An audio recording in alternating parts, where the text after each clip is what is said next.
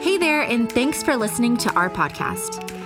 Our mission at Hope is to invite everyone to find Jesus and help them move toward the center of God's purpose for their life. Here's this weekend's message. Well, welcome all of you, all of our campuses, all of you watching online here at Frisco East, and how many feeling good today?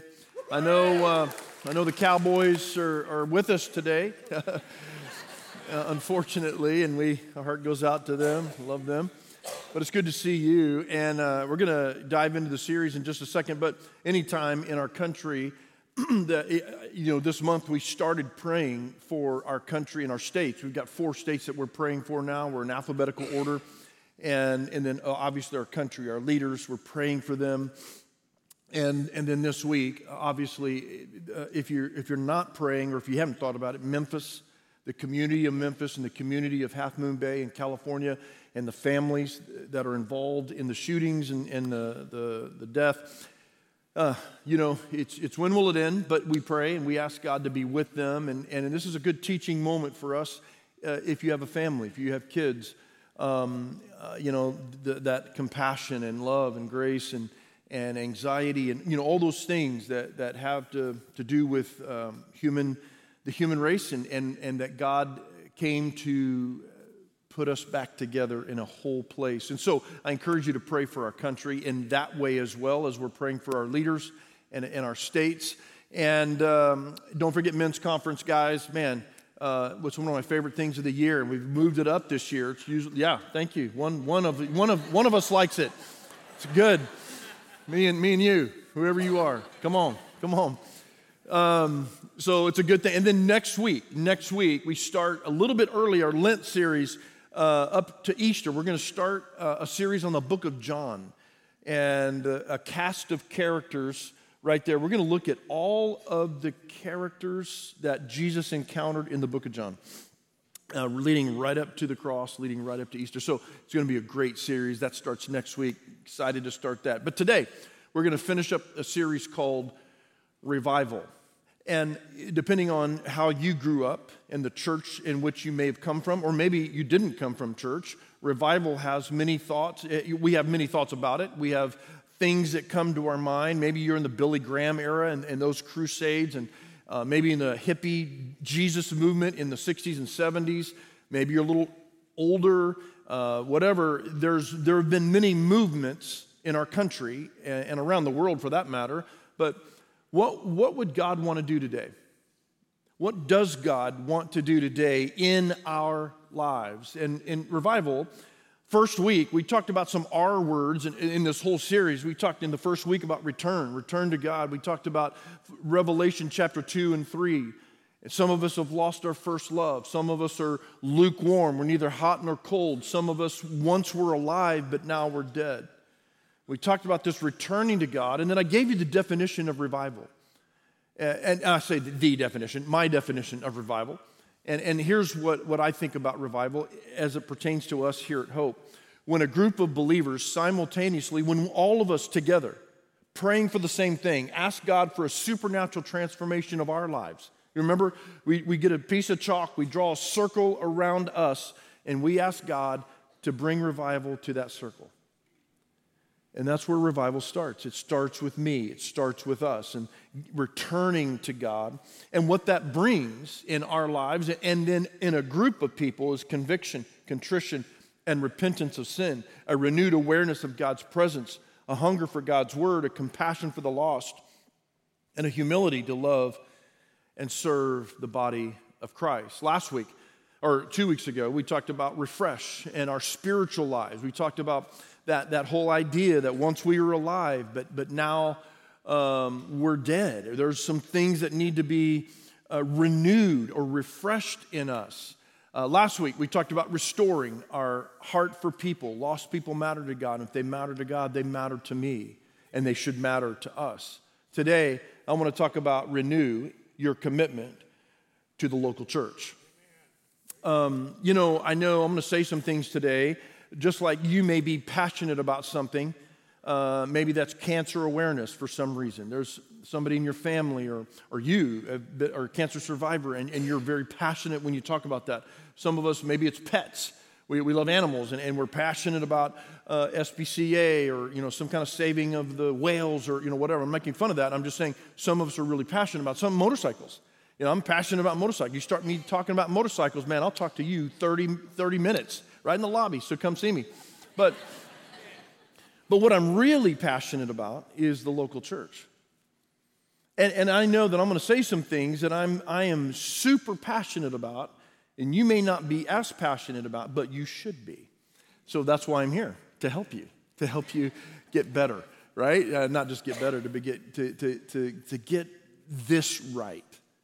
And when we can get this right between us and God, and we can get this right, I'm telling you, revival movements start this way and this way. So many of you know my story. Some of you don't. I was raised in church, but before that, I was adopted when I was 3 days old.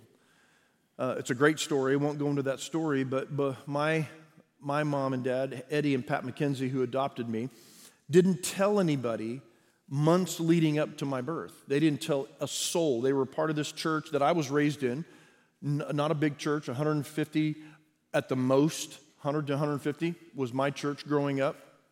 And they made the nursery, this my bedroom that I grew up in.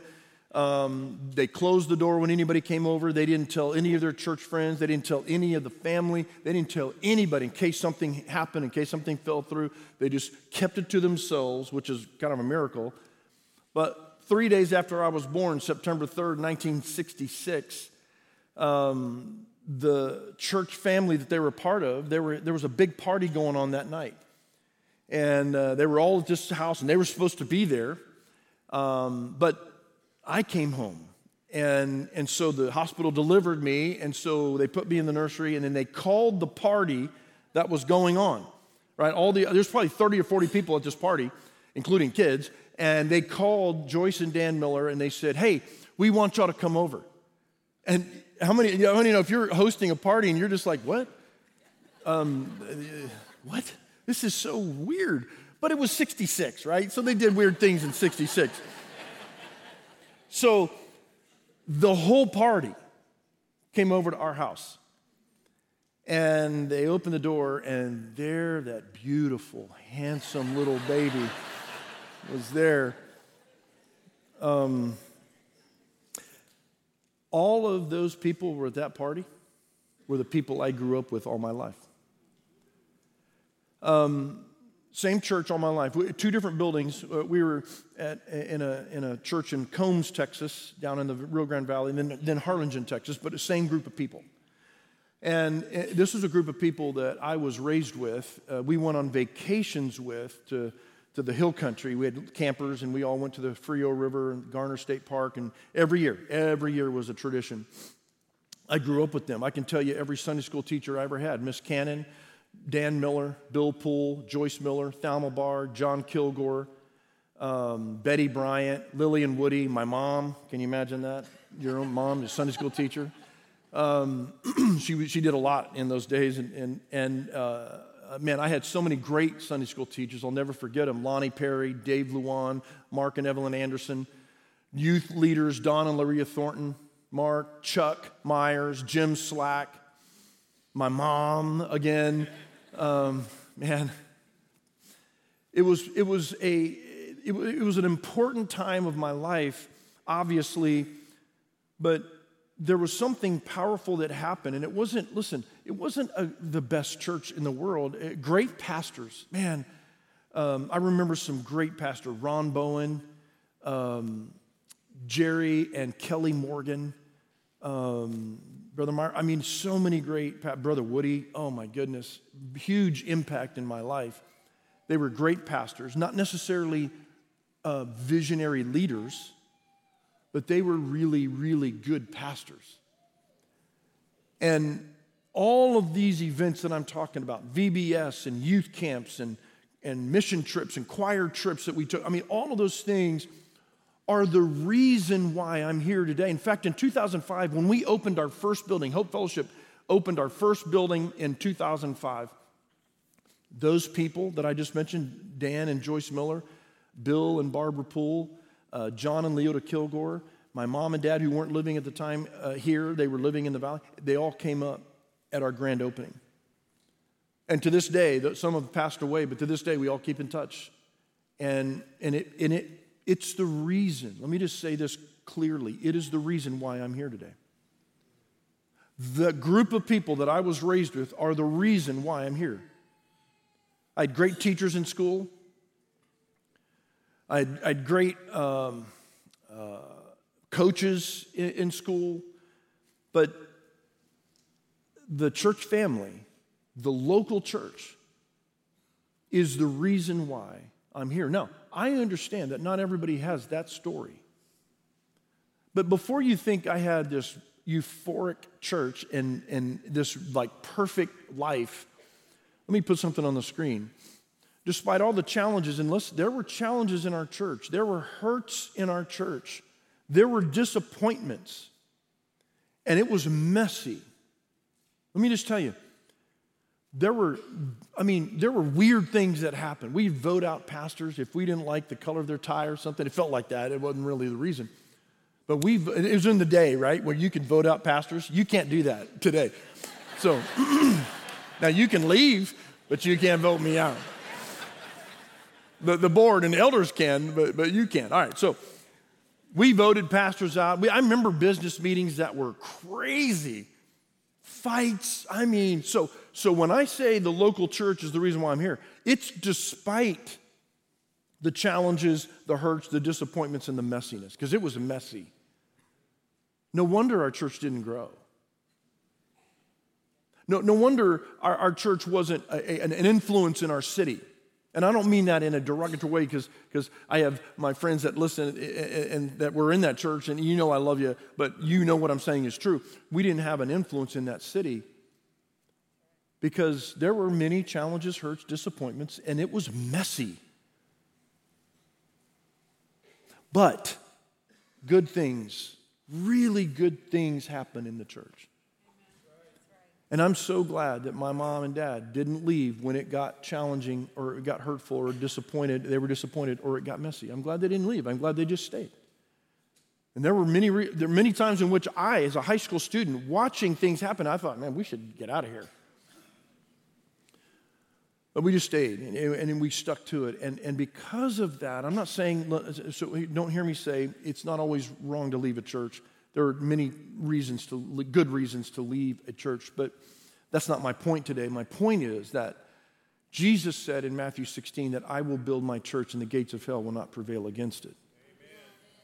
Amen. It doesn't mean that it has to look like this church. Our culture is different than the first century, of course. And it doesn't mean that in 100 years or 1,000 years that this church will look the same or that church in general will look the same. But he said, I will build my church, and it's a group of people who meet together, who come simultaneously praying that God would transform their lives and help them to reach people far from God.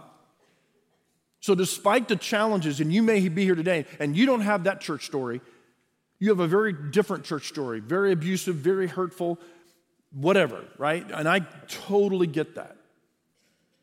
But with all the challenges and all the hurts and all the disappointments, even the abuse, good things, really good things happen in the local church. Acts 2, verse 42 says it this way, and all the believers devoted themselves. This is the first church.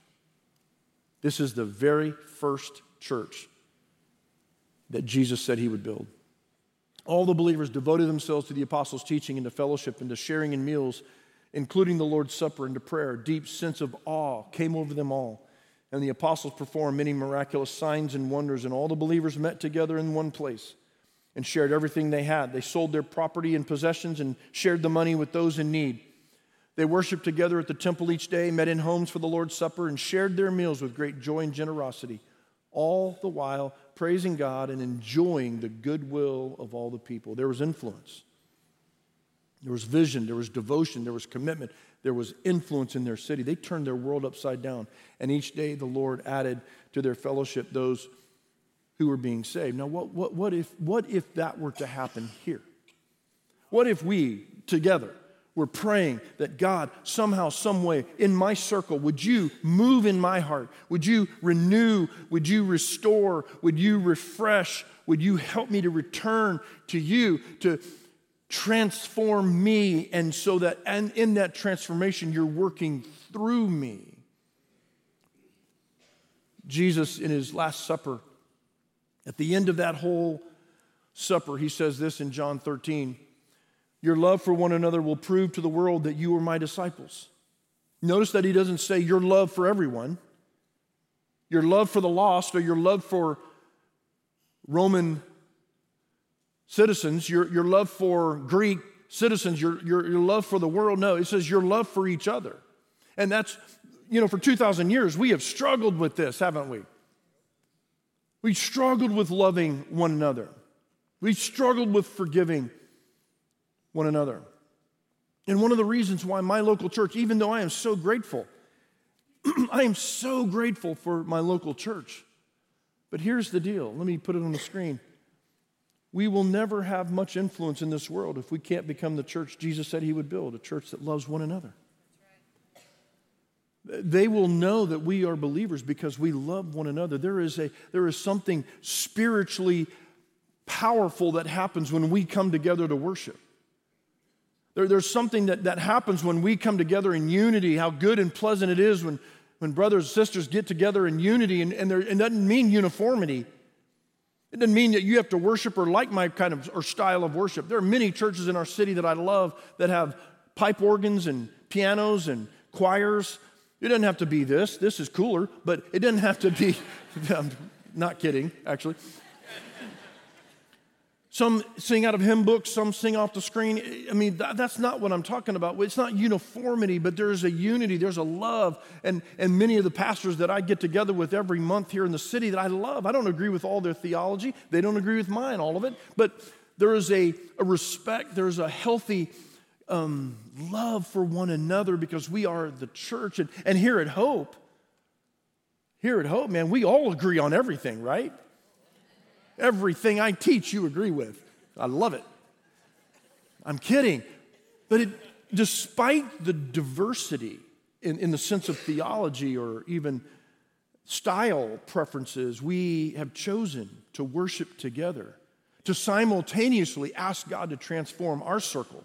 And then when thousands and thousands of people across our campuses ask God to transform their circle, guess what happens? A movement. Something happens in our area, and of all the people that are moving to this area from all over the country, there's a stewardship responsibility that we have to not just say us four no more, but to just say, God, how can we as the church become the church that Jesus would build? There's a scripture that I want to go to today, and I'm not going to be long. I'm going to be rather quick today, but I want to go to this scripture, and I want you to think of Hope, the church that we're a part of here, as I read every line of Romans chapter 12. I'm going to start with verse 9, and let's read thinking of our church. Don't just pretend to love others. Really love them. Hate what is wrong. Hold tightly to what is good. Love each other with genuine affection, and take delight in honoring each other. Never be lazy, but work hard and serve the Lord enthusiastically. Rejoice in our confident hope. Be patient in trouble and keep on praying. When God's people are in need, be ready to help them. Always be eager to practice hospitality. Bless those who persecute you. Don't curse them. Pray that God will bless them. Be happy with those who are happy and weep with those who weep. Live in harmony with each other. Don't be too proud to enjoy the company of ordinary people. And listen to this one. Don't think you know it all. Never pay back evil with more evil. Do things in such a way that everyone... So when people in our community see us here at Hope, they see McKinney Campus, they see Prosper Campus, they see our West Campus, they see us here at East, so that everyone can see you are honorable Do all that you can to live in peace with everyone. Dear friends, never take revenge. Leave that to the righteous anger of God. For the scriptures say, I will take revenge. I will pay them back, says the Lord. Instead, if your enemies are hungry, feed them. If they are thirsty, give them something to drink. In doing this, you will heap burning coals of shame on their heads. Don't let evil conquer you, but conquer evil by doing good. What if that passage right there described us to a T? Nobody's going to be perfect. We're not going to be perfect in this. But what if we were more like this than anything? It's difficult and it's messy, right? Church is messy. Home groups are messy. Small groups are messy. People are weird. You know what I'm saying? You get into a small group, get ready. It's weird. Sometimes. Not mine, but probably yours. And if you don't think it's weird, everybody else in the group thinks you're weird. Right? I'm just saying, you get into Sunday school class, whatever form of discipleship and growth, but when you get people together, it's different. People come from different places and different ways of doing things, traditions and personalities, and sometimes it's weird, and sometimes it's uncomfortable. Can I just tell you, that's life? That's in every organization. That's in every team. That's at every workplace. People are weird. We're weird. All of us are, some have, you know, not all of us, but a lot of us have little weird things that we do and say and think and overshare, you know. First meeting and you're sharing your whole sinful life and it's like, oh, hey. You ever been in one of those? Somebody has. It's like, sin I committed yesterday. It's like, whoa.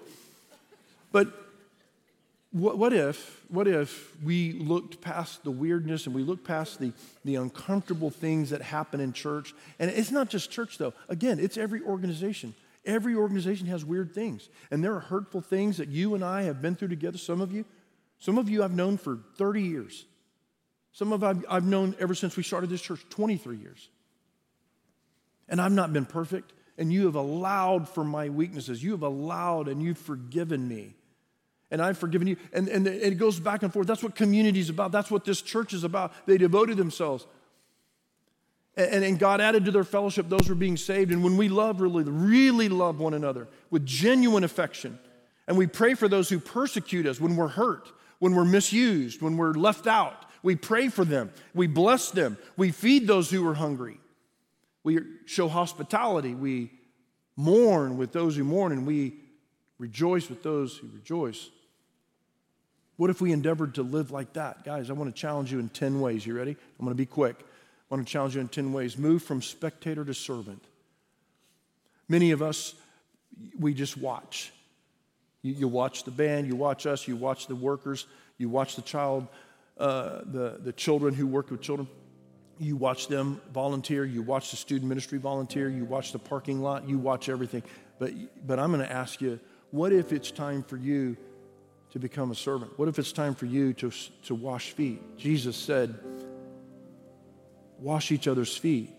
They will know that you're my disciples when you love one another. I mean, this is not a recruitment thing. This is a challenge that if we're going to become the church that Jesus said he would build, there's some things that have to happen in order for that to happen. And one of those is we have to move from spectator to servant. The second one is we move from disconnected to connected, many of us. And I understand there's good reason to be disconnected, especially when you've had a bad experience in the place that you came from. And there's a time, listen to me closely, there is a time of healing. There's no question about that. There's a time of just getting to know us. Is this where God wants you?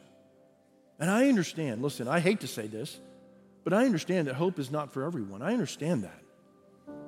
And if you know that already, come, I'll be in the lobby after service. I've got great friends around this area. I can point you in a great direction for a church that might fit you if you tell me what you're looking for. But man, maybe this is your church. but you're disconnected. Maybe it's time for you to get connected. It's time for us to move from uncommitted to committed. Many of us, just to be honest, the only time we show up is when we serve. And you know I love you, right? This is not a legalistic thing, but the only time we come to church 2 times a month or so is when we serve. The other times, we just kind of stay at home, kind of relax. And I'm just challenging you. That's not, and again, this is not a legalistic thing. This is just, I'm challenging you, us, should I say, to not just be regular, to not just do what is comfortable to you, but to move from uncommitted to committed, even if you're not serving, even if you don't have a responsibility. Can I just tell you that we need you, and actually you need us. The body of Christ fit together. Move from receiver to investor. Many of us just take. Maybe it's time to invest. We move from disillusioned to healed. Many of us have been disillusioned in church and rightfully so. Maybe there's some bad things that have happened. And I know bad things have happened in churches. But what if God was saying, hey, I want to heal you. I want to take that disillusionment. I want to take that hurt. I want to take that abuse. I want to take that frustration. And I want to bring healing to you so that you can be healthy to do what I've called you to do in the local church. We move from bitter to forgiver. Can I just tell you, many of us are bitter at our ex-husband, ex-wife. We're bitter at somebody at our last church. We're bitter towards people for some reason at work, friendships. Can I just tell you the one real person that's hurting in that is you. You're not really hurting them, you're hurting you. What if we moved from bitterness to forgiver? What if we moved from divided to unified? We're not gonna agree on everything. We're just not. But what if we just decided to put aside our preferences? As long as we're good on theology, as long as we're teaching and preaching the gospel, man, some of those preferences can go away, can be put aside, in other words, and we move from it's kind of divided, kind of a place that is not in harmony to a place that is unified, and we move from self-absorbed to us-absorbed. Many of us, we really are self-absorbed with our families, and I want you to hear me. I know you know I love family. I love my family. I got 4 kids, 2 grandkids. Love them. But many of us are self-absorbed with our families. And it gets in the way right here. We're so worried about their deal. We're so worried about their activities, and we miss what God wants to do in them. We're putting them in things that take them away from the things of God. And I say this not in a legalistic way, but we're doing this, and it concerns me that we're more interested in them becoming a pro in sports or some academic genius than we are a disciple. I'm gonna preach it. Self-absorbed to absorbed. And then we move from distracted to focused. What if we were all just focused on who God wants us to be and who God wants us to be? What if we move from temporary thinking to eternal thinking? And it was really, honestly, I'm going to give you this, I'm going to send this to you by email. But none of these are meant to be legalistic. I'm not trying to get you in a headlock and make you feel bad, because you're not committed, although you need to get committed. You can still go to heaven and not do many of these things. But what I'm saying is, in this revival series, what if we just decided to move from where we are to a better place? To a better place this way. We got this thing going on, and we got this. We're returning to God. We're refreshing our spiritual lives. But then we're restoring our passion for the lost. And we're renewing our passion for the local church. What would happen if this way got right?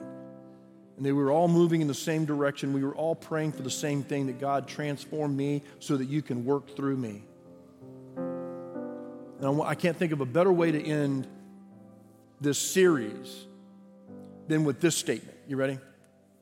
Think what the local church would be like if all its people were radically devoted to Jesus Christ, irrevocably committed to each other, and relentlessly dedicated to reaching those outside of the family of God. It would be a church against which the gates of hell would not prevail. This sums up what I've been teaching this whole month. Radically devoted to Jesus, irrevocably committed to each other. Love God, love your neighbor. And then relentlessly dedicated to reaching those outside of the family of God. That's the kind of church that Jesus wants to build. That's the kind of people that make a difference, start movements in our area, calling people back to God, back to the gospel, back to serving and loving one another and making Him the priority of our lives rather than our families or our career or money. What if God's people, what if Hope's people were radically devoted to Jesus, irrevocably committed to each other, relentlessly dedicated to reaching those outside the family of God? He wants to do it. So I want you to take the communion packet that you received when you came in, and I want you to get that piece of bread out and get the cup ready all across our campuses. If you didn't get one, would you just raise your hand real high? Just real high, raise it, and you'll be served across all of our campuses. What a great way for us to end this series. And I want to talk to you just a minute about the bread and the cup. We all know that it symbolizes the body of Jesus and the blood of Jesus, His obedience, His sacrifice. His obedience, His sacrifice. But you know who else is referred to as the body of Christ? Not a trick question. We are. Romans talks to us about, or 1 Corinthians 12 talks to us about some of us are hands and some of us are feet, some of us are eyes, some of us are ears. But the ear can't say to the mouth, I don't need you, and the hand can't say to the foot, I don't need you, but we need each other. And so when we take communion, and I am not taking away from the body and the blood of Jesus. This is the body and the blood of Jesus by symbolism, but we're also the body of Christ. And so when we take this, let's commit to one another. And if this is not your church, commit to your church, but let's commit to one another to be the body of Christ that He's called us to be. Messy, hurtful, disappointing, challenging, frustrating as it can be. But Jesus said, I will build my church, and I want to be a part of that. So as we take the Lord's Supper, thanking Him for His obedience to the cross and thanking Him for His sacrifice that makes us right with God, let's also think of our commitment to one another. Lord, You are so good, and You have not just called us to be right with You. You've called us to love our neighbor as much as we love ourselves. And that is messy, and that is hard. It takes a lot of work, the kind of work that You gave on the cross, sacrificing obediently to make us right with God. So today we take this bread and we drink this cup, remembering what You've done for us, but also committing to be the body of Christ that You've called us to be. In Jesus' name I pray. Let's take the bread together.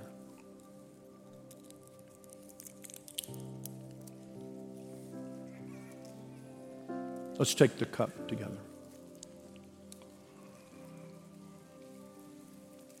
May Your kingdom come. May Your will be done in our hearts, in our lives, in this church, as it is in heaven. In Jesus' name I pray. Amen. Thanks for listening to Hope's weekend message. Visit hopefellowship.net and further connect with us by downloading the Hope app from the App Store or Google Play. Have a great day.